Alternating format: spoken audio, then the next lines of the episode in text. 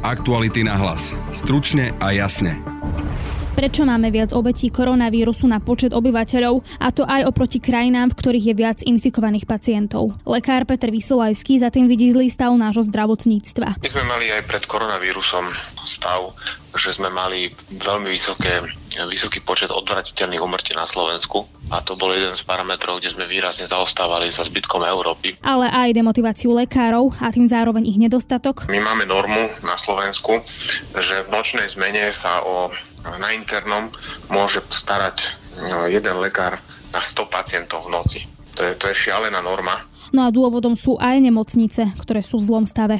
Po 60 rokoch už nesplňa kritéria modernej nemocnice, ktorá odzrkadľuje aj tie poznatky, ktoré máme dnes. V slovenských nemocniciach sú väčšinou pacienti po troch, štyroch na jednej izbe a dnes je štandard, aby boli jednolôžkové izby. To hlavne v týchto časoch pandémie, ale aj chrypkovej epidémie to veľmi škodí pacientom. O čom je tak diskutovaná novela zákona o verejnom obstarávaní, s ktorou prišiel podpredseda vlády pre legislatívu Štefan Holi a ktorú kritizujú protikorupčné mimovládky a výhrady majú aj koaličné strany. Budete počuť riaditeľku nadácie Zastavme korupciu Zuzanu Petkovú. Takúto prípravu tak zásadnej reformy si nedovolil týmto spôsobom urobiť ani Robert Fico. Počúvate podcast Aktuality na hlas. Moje meno je Denisa Hopková. Na začiatku tohto týždňa bolo Slovensko najhoršie na svete v počte obetí koronavírusu za deň na počet obyvateľov. Podľa lekára Petra Vysolajského z fakultnej nemocnice v Nitre má denne veľa krajín viac infikovaných ako my, no napriek tomu je u nás viac úmrtí. Vidí za tým stav nášho zdravotníctva a nemocnice, ktoré chátrajú. O tejto téme, ale aj o súčasnom stave v našich nemocniciach sa s ním budem teraz aj rozprávať, pretože ho mám na telefóne. Pán Vysolajský, dobrý deň, vitajte. Dobrý deň, Vy ste na, na to, že u nás zomiera na 1 milión obyvateľov najviac ľudí, upozornili v útorok. Dnes je teda piatok. Ako sa to vlastne vyvinulo cez ten týždeň? Stále máme na Slovensku oproti iným krajinám vysoký počet umrtí na koronavírus? Tá situácia sa mení v čase, ako sa zlepšujú a zhoršujú situácie v jednotlivých krajinách, ale Slovensko stále patrí medzi tie popredné krajiny v počte umrtí na milión obyvateľov. Vy teda hovoríte, že je za tým aj stav nášho zdravotníctva a na to sa teda ešte budem pýtať, ale nemôže byť aj teda aj tá britská mutácia koronavírusu, ktorá teda sa má šíriť vraj rýchlejšie a teda aj nezodpovednosť ľudí, ktorí napríklad nedodržiavajú opatrenia, nakazia sa, nakazia potom aj ďalších. Tieto faktory sú aj v iných krajinách. V samotnej Veľkej Británii je tá mutácia, ktorá vznikla blízko Londýna. Je ďaleko viac rozšírená ako na Slovensku, aj v Írsku. Vo Francúzsku je táto mutácia veľmi rozšírená. Napriek tomu majú nižší počet umrtí a situáciu zvládajú lepšie. Nedá sa to vysvetliť len samotnou novou mutáciou.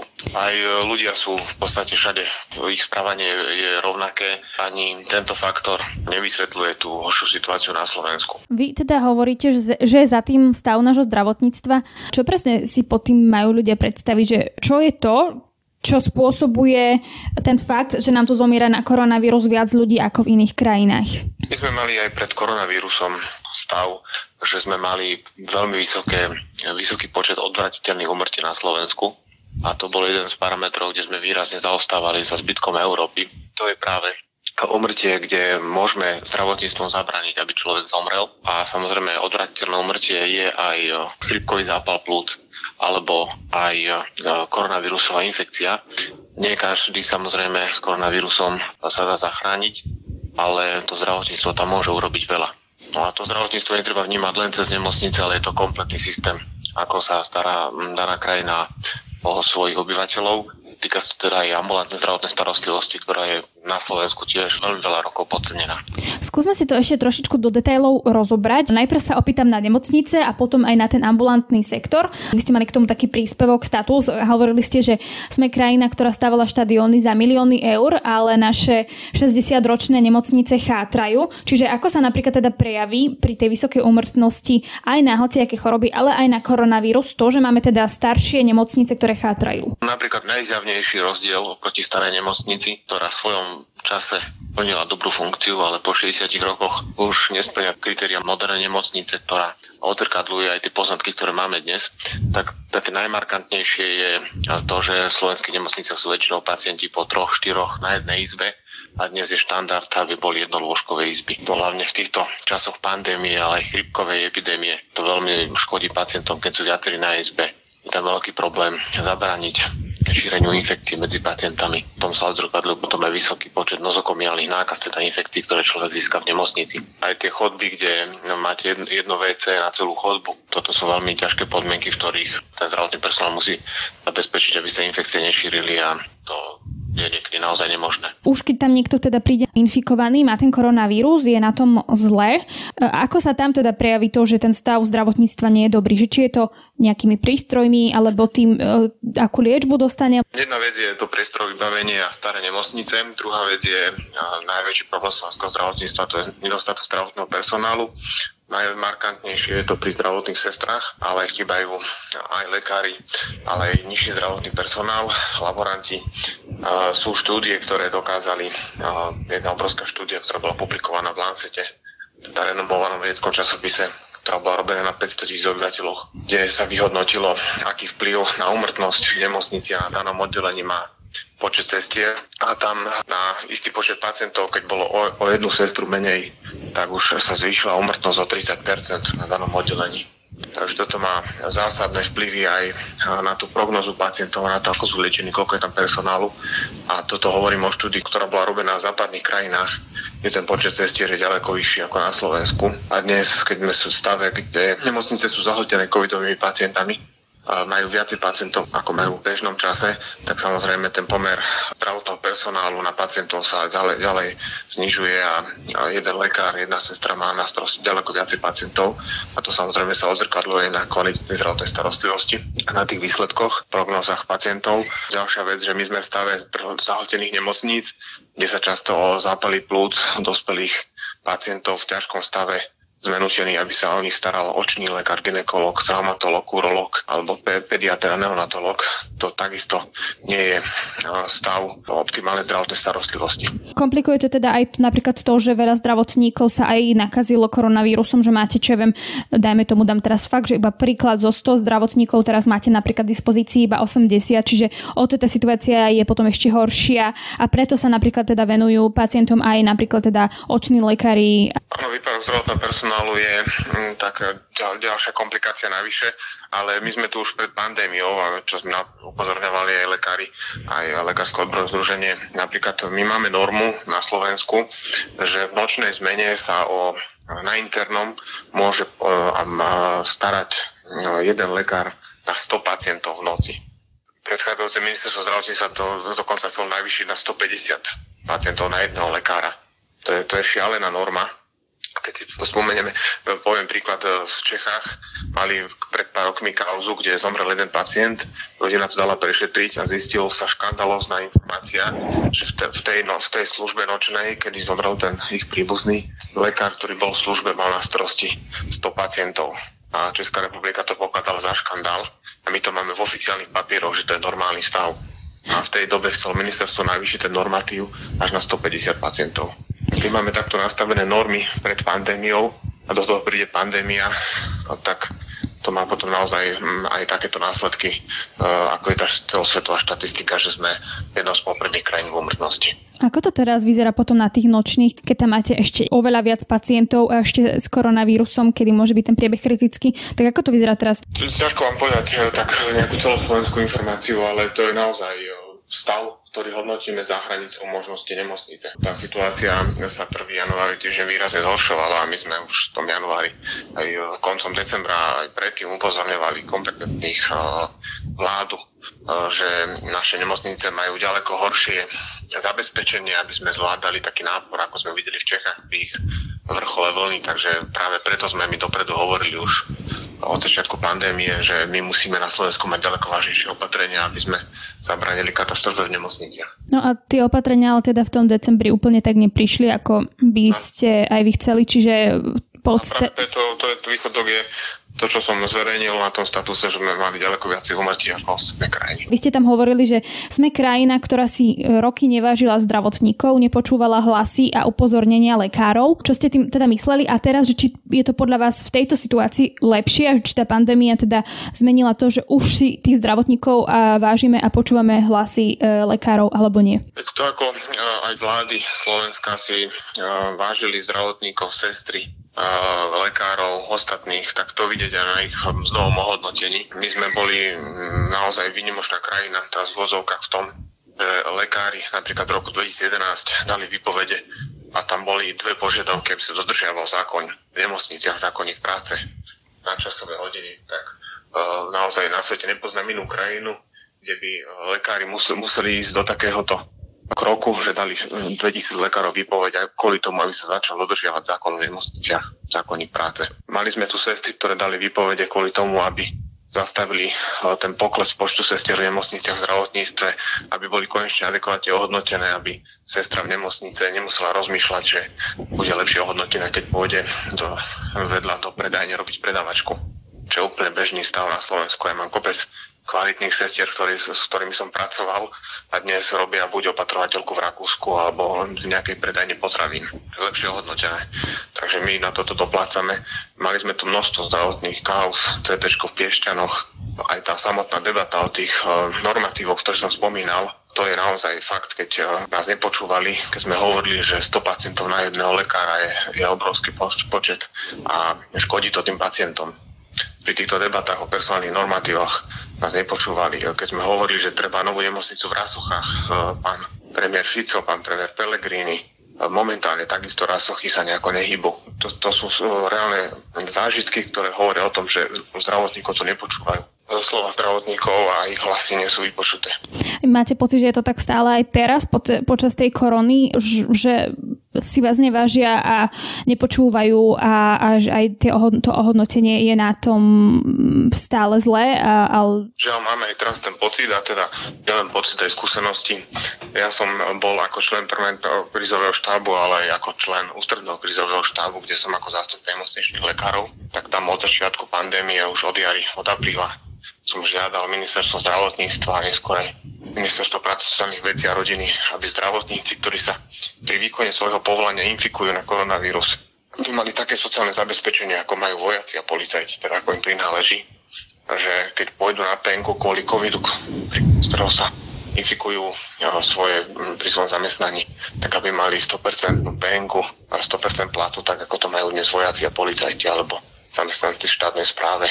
Doteraz sa to nepodarilo zabezpečiť. Na jeseň prijala vláda zákon, že zdravotníci, ale teda všetci zamestnanci, ak sa infikujú v práci, tak dostanú 80% eh, platu počas PN, eh, čo je problém, pretože tam je podmienka, že musí to potvrdiť zamestnávateľ, že sa infikovali v práci. A tu máme doteraz problém, aby nám to riaditeľia nemocníc týmto no, lekárom, sestrám potvrdzovali. Čiže v praxi teda, keď sa teraz nakazí lekár koronavírusom a nevie mu to potvrdiť zamestnávateľ, tak teda čo teraz je v podstate doma bez toho, že by mu bolo financované 80% mzdy? Máme prípady, kde lekár, dôchodca sa napriek tomu, že má dôchodkový vek, napriek tomu zostal v práci. V nemocnici pracuje, alebo nemá na, za neho náhradu, ale zostal pracovať. Napriek tomu, že si je vedomý, že keďže má vysoký vek, tak e, koronavírus môže byť pre neho aj smrteľná komplikácia zostal pracovať v nemocnici, infikoval sa, skončil na infekčnom ako pacient s ťažkým zápalom plúc. Našťastie sa z toho tento kolega dostal, vyliečil sa, vrátil sa naspäť do zamestnania, do nemocnice, strácal pacientov napriek tomuto všetkému a potom mu prišla PNK 36 eur na deň. Alebo mám skúsenosť, kde e, sanitárka sa infikovala od pacienta, bola 10 dní na PNK e, s ochorením COVID a došla jej um, zdá za týchto 10 dní 165 eur. Takže to mi nepríde ako slušné správanie k ľuďom, ktorí riskujú dnes životy v nemocniciach, aby pomáhali pacientom. Máme skúsenosti od zahraničných kolegov, uh, ktorí nám hovoria, že v uh, Maďarsku uh, sa im zdvojnásobili platy. Vláda maďarská a zdravotníkom v nemocniciach v lete zdvojnásobila platy Česká republika od 1. januára lekárom navýšila platy o 10% a Polská republika takisto dvojnásobila lekárom platy v nemocniciach. Teraz nejde vôbec o sumy ani o to, že by sme chceli mať nejakú vysokú výplatu, ale ide o ten postoj vlády a nakoľko si váži zdravotníkov svojich, nakoľko jej záleží, aby tí zdravotníci, aby ich mala dostatok pre svojich obyvateľov. My sme mali tuto na Slovensku pomerne trapnú debatu, kde sa rozprávalo o odmenách za prvú vlnu a veľa dní sa tam riešilo, či lekári vôbec dostanú túto druhú, túto odmenu za prvú vlnu. To mi naozaj príde veľmi neadekvátne správanie zdravotníkom. Ako sa cítite vy lekári tieto, nie že tieto dni, ale mesiace od marca, e, kedy v podstate pracujete a koľko vy tak hodín napríklad denne pracujete? Či máte vôbec čas oddychovať a tak? Tak tá situácia bola zlá už pred koronavírusom. Lekári v nemocnice, ale aj sestry. To bola dlhodočné upozor, upozornenie na to, že lekári pracujú a sestry v nemocniciach množstvo nadčasov, Často tie načasy nie sú ani preplatené a kamufluje sa dokumentácia, aby tých načasov nebolo toľko veľa. Konec koncov na Slovensku máme vynimočný stav v tom, že v zákonníku práce uh, má lekár, čo sa týka nadčasov, má postavenie mimoriadne, že lekárom je dovolené odpracovať viacej nadčasom ako ostatným zamestnancom, čo je absurdnosť. Takže my sme prispôsobili ešte aj zákony na to, aby, aby sme mohli tolerovať nedostatok lekárov v nemocniciach. Takže tá situácia bola zlá už pred koronavírusom. Dnes je to ešte horšie. Naozaj množstvo lekárov, hlavne z tých internistických odborov, a infektologov, a aristov, lekárov z intenzívnej medicíny sú veľmi vyťažení a často pracujú až za hranicami svojich síl, takisto sestry, ktorých sme mali veľmi málo už pred koronakrízou a teraz majú ešte viacej pacientov. To sú naozaj obdivodné výkony a obety, čo prinašajú títo zdravotníci. A to slovenské zdravotníctvo po tých rokoch devastácie stále funguje ako tak dobre, len z dôvodu toho, že zdravotníci tie nedostatky slovenského zdravotníctva vykrývajú svojimi obetami. Ja som mal kolegyne, sestričky, ktoré mali pred koronakrízou v decembri nevyčerpané dovolenky z predchádzajúceho roka to bol ako bežný stav u sestry. Aj na mojom oddelení slúžime teraz niekedy každý druhý deň. To znamená, že lekár v nemocnici pracuje od 7. do, do pol 4. ako každý iný, ale má ešte služby. To sú 24 hodinové služby k tomuto najvyššie. A teraz je to naozaj veľmi frekventné, niekoľko do týždňa. Niektorí lekári ako keby boli stále v práci. Toto sa dá zabezpečiť len naozaj, že tie, tie lekári, sestry na tých oddeleniach začali zuby, uvedomujú si odpovednosť za tých pacientov, a kladajú do toho ďaleko viacej, ako by, ako by mali. Že to, to je naozaj len vypetím ľudských síl, ale veľmi to už vidieť na tom zdravotnom personále, na tých exponovaných oddeleniach, tá ich preťaženosť. To sa samozrejme odrazia na, na kvalite tej práce. Vy ste teda ešte spomínali, keď sme sa bavili o tom, že ten stav zdravotníctva, že to nie sú len nemocnice, ale aj teda ten ambulantný sektor. V čom je tam teda ten problém, e, že ten stav nášho zdravotníctva je zlý a že nám teda aj kvôli tomu teda zomiera viac pacientov na COVID? Jeden z najväčších problémov slovenského zdravotníctva je nedostatočné zabezpečenie obvodnými lekármi. To sú tí praktickí lekári, ktorí majú, má každý človek má svojho obvodného lekára a toto je naozaj veľký problém na Slovensku v tom, že je ich málo a majú vysoký vek. To sa v tejto, v tejto situácii odzrkadluje tak, že pochopiteľne veľa tých ambulancií, aj špecialistov, ak tam robí 70 eh, alebo vyššie 70 ročný lekár, tak pochopiteľne má dnes strach o život a tie ambulancie majú často obmedzený chod. Niektoré ambulancie sú aj zatvorené, čo teda dosť cítime v nemocniciach, lebo tí pacienti potom skončia u nás v nemocnici. Je množstvo lekárov, ktoré z objektívnych dôvodov má zavretú ambulanciu alebo obmedzenú, obmedzenú funkciu, ale žiaľ nájdú sa aj také černé ovce, ktoré zatvorili svoju ambulanciu alebo odmietajú riešiť covidových pacientov. Potom všetci tí ľudia prichádzajú k vám a tým pádom máte aj väčší nápor, hoci by to teda vedeli vyriešiť aj teda ambulantní lekári títo pacienti potom končia u nás v nemocnici a veľmi často vidieť aj pacientov, ktorí majú nezávažné ťažkosti, ak vôbec by nemuseli prísť do nemocnice ani na naše nemocničné ambulancie, pretože naozaj tie nemocnice sú dneska preťažené tými hospitalizáciami z covidových pacientov a už naozaj sa nestíhame starať o všetkých pacientov. A keď k tomu ešte pribudnú pacienti, ktorí majú mierne ťažkosti mohli byť vyšetrení na ambulancii a, a liečiť sa doma, tak to naozaj len tým nemocnica zbytočne pridáva. Vy ste vlastne spomenuli, že sa tu stávali teda napríklad, že štadióny, boli tu kauzy, potom tie platy a to všetko a teda podľa toho, čo ste teda písali, tak to vyzerá, že v podstate, že je to aj chyba teda tej predchádzajúcej vlády. Vizitka toho 12-ročného vládnutia aj smeru. Tak keď si človek e, alebo nejaký analytik pozrie tie údaje o slovenskom zdravotníctve, ten prepad nášho zdravotníctva začal v roku 2002-2003. To je za reforiem pána Zajaca, ministra. A od týchto reforiem pána Zajaca sa odvíja, následne celý celá tá slovenská katastrofa v zdravotníctve, aj bývalé vlády Smeru, všetky tie rozkradania, či už na, na štýl bager, bagrovania v zdravotníctve, ako to bolo raz nazvané, to znamená takého primitívneho rozkradania, ako je či sa kauza tá Ank, Anky, Anka alebo Piešťanské CT, ale aj veľmi sofistikovaného rozkladania tunelovania slovenského zdravotníctva.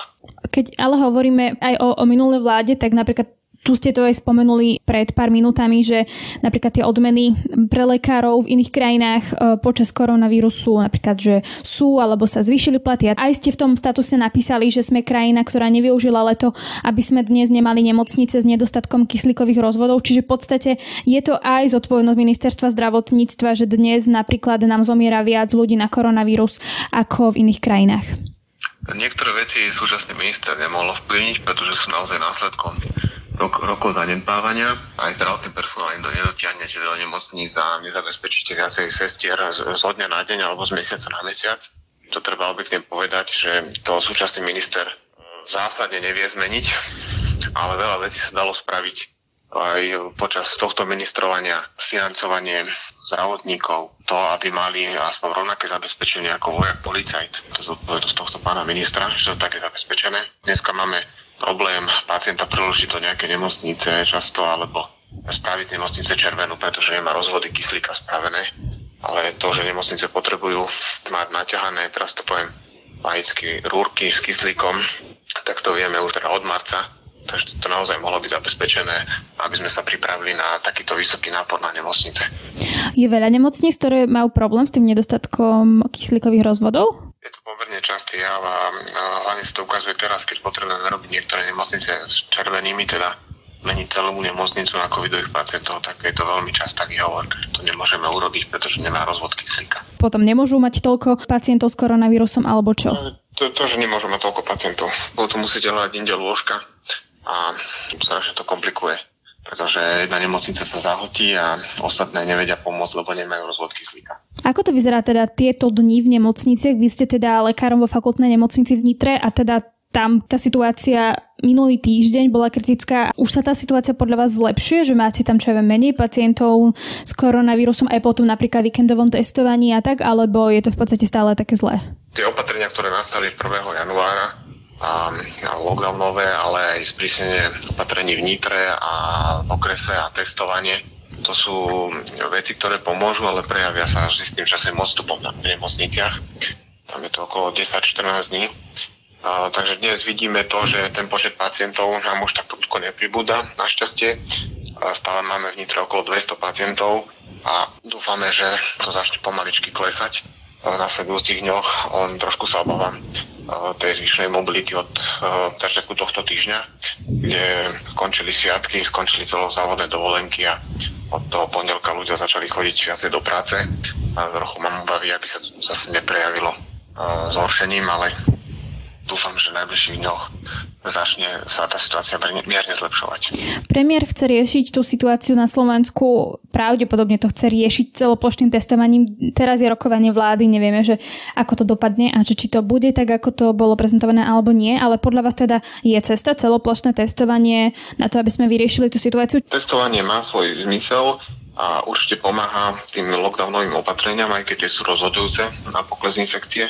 Teda otázka nestojí tak, že či testovať alebo netestovať Samozrejme testovať treba, ale nevidím celkom zmysel, aby sme celé Slovensko testovali jeden víkend, keď uh, môžeme len zvýšiť kapacity testovania a zviestujúcich a dať možnosť, aby sme testovali viacej ohniska a napríklad firmy a zamestnancov. V takýchto situáciách si treba dať na vážky ten cost benefit, teda čo do toho vložíme a aký výsledok z toho budeme mať a celoštátne testovanie je naozaj veľmi logisticky, aj materiálne, aj personálne, aj finančne náročná operácia a ten výsledok uh, celoslovenský nemusí byť až tak prospešný, ako do toho vložíme tieto prostriedky a hlavne teraz ide o zdravotný personál, ktorý naozaj je plne vyťažený v nemocniciach, aby sme ho teraz ešte použili na nejaké víkendové testovanie. A teda rozumnejšie vyzerá byť testovanie v ohniskách, poskytnúť testy a testovanie pre firmy, aby si mohli testovať zamestnancov Potom je tam aj to odborné hľadisko, že testovanie raz týždenne antigennými testami to nie je efektívne. Antigenným testom by sa malo testovať aspoň dva, optimálne trikrát do týždňa. Zatiahne to aj do toho bežného testovania, pretože veľa ľudí si povie, že na, na čo pôjdem v stredu, štvrtok sa otestovať alebo piatok, keď sobotu nás budú všetkých testovať čo je nie je dobre, pretože keď človek má ísť na test vtedy, keď cíti ťažkosti, pretože vtedy ho práve ten antigenový test môže odhaliť, že je infikovaný. Ak e, pár dní počká, tak už môže byť falošne negatívny, čo je problém. Druhý negatívny následok toho testovania plošného bolo e, ten fenomén, že má modrý certifikát, tak má stupenku na slobodu, čo je veľmi nebezpečné, e, lebo negatívny výsledok antigenového testu neznamená, že človek nie je infikovaný a že nemusí dodržiavať tie opatrenia proti šíreniu. Ďakujem pekne, to bol lekár Peter Vysolajský. Ďakujem pekne, ďakujem prajem. Novela pravidel pre verejné obstarávanie, s ktorou prišiel podpredseda vlády pre legislatívu a strategické plánovanie Štefan Holý, zvyšuje riziko korupcie a klientelizmu. Tvrdia to viaceré protikorupčné mimovládne organizácie. Výhrady majú aj koaličné strany ako SAS a za ľudí, podnikateľské zväzy či samozprávy, no a napríklad bývalá premiérka Iveta Radičová povedala, že je novela revolučná v tom, že znižuje transparentnosť. No podľa Holého by novela zákona mala verejné obstarávanie zrýchliť a práve že stransparentniť. V čom je teda novela problematická a ako ako by mohla teoreticky zvyšiť korupciu. Na to sa budem pýtať bývalej novinárky a dnes riaditeľky nadácie Zastavme korupciu Zuzany Petkovej, ktorú mám teraz aj na telefóne. Dobrý deň, vitajte. Dobrý deň, ďakujem za pozvanie. Ešte predtým, ako sa budeme baviť o, o tej novele, by bolo teda dobre možno si povedať celý ten priebeh vzniku, pretože teda viacerí hovoria, že vznikla veľmi neštandardne tým, že vznikla za zatvorenými dverami. Je to tak. My sme sa o tej novele dozvedeli náš na tlačovke, kde premiér aj vicepremiér Holly ohlásili nejaké nové pravidlá. Stále to však nebol nejaký návrh. Ako mimovládny sektor sme požiadali vicepremiéra o stretnutie, kde by sme si mohli prebrať niektoré otázky otázky, ten sa s nami odmietol stretnúť. Čakali sme teda na ten samotný návrh, ktorý prišiel dosť tesne pred Vianocami. To znamená, že keď sme k nemu chceli písať pripomienky, tak sme mali čas akurát tak do Silvestra pár dní. Ja som to prirovnávala k tomu, že takúto prípravu tak zásadnej reformy si nedovolil týmto spôsobom urobiť ani Robert Fico, pretože aj jeho rezorty mali záujem pozývať nás k príprave a k diskusnému stolu. Takže aj za minulé vlády sme boli súčasťou komisí na ministerstve spravodlivosti či na úrade vo vlády, ktoré pripravovali takéto kľúčové veci. Štefan Holý teda hovorí, že novela zákona o verejnom obstarávaní prináša zvýšenie transparentnosti a tiež skrátenie toho procesu verejného obstarávania. No ale vy hovoríte teda o možnej korupcii či klientelizme. Čiže v čom teda vy vidíte ten priestor na to, že by tam mohla byť zvýšená korupcia alebo klientelizmus? Čo je tam podľa vás teda zle v tej novele? No, je to hlavne to, že veľká časť tých štátnych nákupov, zákaziek pôjde teraz mimo tento zákon. Sice sa bude nakupovať rýchlejšie, ale bez nejakých procesov a bez nejakých transparentných postupov. Až miliarda eur ročne sa takto dostane mimo tento zákon a mimo verejnú kontrolu. Keď si to chceme vysvetliť na nejakom konkrétnom príklade, ak novela prejde, ak bude chcieť stávať nejaký starosta nájomné byty, tak nemusí e, robiť nejakú súťaž na firmu, ktorá to postaví, ale rovno môže zavolať svojmu kamarátovi, počúvaj, chceš takúto zákazku, mám ju pre teba, môžeš si zarobiť. A môže túto zákazku dať e, svojmu kamošovi alebo v horšom prípade niekomu k tomu zaplatiť nejakú províziu alebo nejaký úplatok. Konkrétne pri stavebných prácach to budú všetky zákazky do 5,3 milióna eur, ktoré nemusia ísť spôsobmi, aké predpisuje zákon o verejnom obstarávaní, ale tá inštitúcia, starosta alebo primátorka môže tieto stavebné práce nakúpiť napriamo od firmy, od ktorej chce. Vláda hovorí, že toto vlastne sa nebude diať, lebo chystá nejaký informačný systém. Vy teda hovoríte, že bude teda existovať nejaký referenčný systém. Vy ste teda hovorili, že aj v tom vidíte problém. Vláda chce tieto súťaže, ktoré tu dnes máme, nahradiť referenčným systémom. To znamená, že, že vlastne bude existovať nejaký informačný systém, nejaký IT systém, kde si ten, kto ide nakupovať, môže pozrieť priemerné ceny všetkých položiek, ktoré kedy štát alebo samozpráva nakupovali.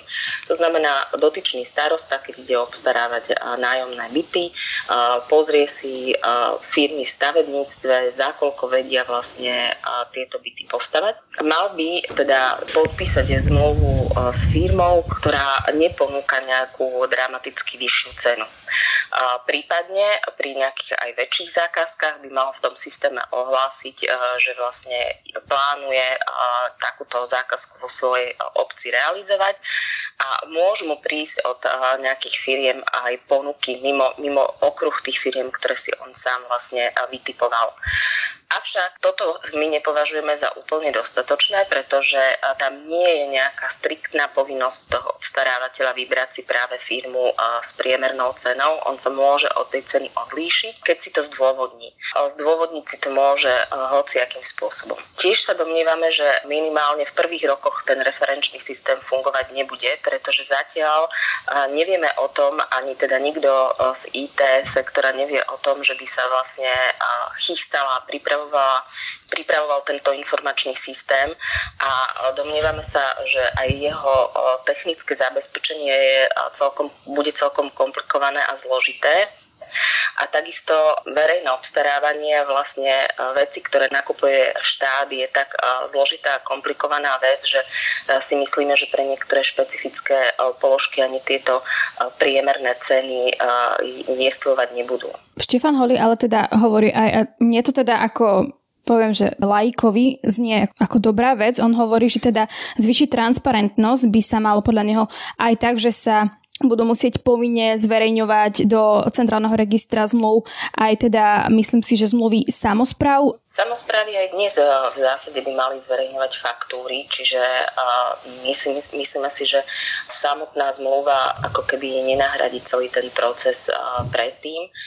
Navyše doteraz, keď sme si napríklad my všimli, že niekto pripravuje verejné obstarávanie, ktoré je šité na mieru konkrétnej firmy, tak sme podali podnet, úrad pre verejné obstarávanie túto súťaž zrušil a vlastne starosta alebo ministerstvo alebo kdokoľvek musel vypísať novú súťaž, kde už vlastne sa nemohol dopustiť takéhoto konania a kde zvíťazila firma s najlepšou ponukou za najlepšiu cenu. Teraz, keď už bude zmluva podpísaná, tak už to bude, dá sa povedať, s krížikom po funuse. To znamená, že už sa nám nepodarí predísť míňaniu verejných peňazí nesprávnym spôsobom. V akom teda je teraz uh, štádiu tá novela. Ako som spomínala, do Silvestra bolo možné posielať pripomienky k tej novele, uh, keďže uh, my sme ako vlastne občianske iniciatívy museli získať podpisy na to, aby sme mohli hromadnú pripomienku podať, tak sme vypísali petíciu. Potrebovali sme 500 podpisov za krátky čas. Sa nám podarilo piatim protikorupčným mimovládkam vyzbierať vyše 4000 podpisov, takže je jasné, že aj možno taká širšia verejnosť sa, sa o to zaujíma. No a poslali sme tieto pripomienky a vlastne pán Holý má nejaký čas na to, aby sa rozhodol, ktoré z týchto pripomienok bude akceptovať, prípadne čo s touto novelou urobí. My sa domnívame, že by ju mal úplne stiahnuť a prepracovať a, a to nielen z dôvodu našich nejakých výhrad, ale aj z dôvodu toho, že tam prišla jedna zásadná pripomienka od generálnej prokuratúry, ktorá hovorí, že, že pán Holý nemal ani legislatívnu právomoc pripraviť takúto novelu zákona o verejnom obstarávaní, že teda vlastne ako keby zobral si úlohu nejakú navyše iniciatívnu. Takže e, myslíme si, že aj z tohto dôvodu vlastne by, by sa celý ten, e, celá tá príprava toho zákona e, mala odohrať na novo a mala by nie, jej predchádzať aj nejaká diskusia s odbornou verejnosťou. Je tam aj taký politický problém, pretože už dve strany za ľudí a SAS povedali, že v tejto podobe tú novelu nepodporia. Pravdepodobne bude musieť, aj keď nebude chcieť chcieť pán Holly nejaké ústupky urobiť. No a to je z dnešného podcastu všetko. Vypočuť si nás môžete cez Spotify a ďalšie podcastové aplikácie. Ak radi počúvate naše podcasty, môžete nás podporiť cez službu Aktuality Plus. Na dnešnom podcaste spolupracoval Matej Ohrablo. Pekný zvyšok dňa a tiež pekný víkend želá Denisa Hopková. Aktuality na hlas. Stručne a jasne.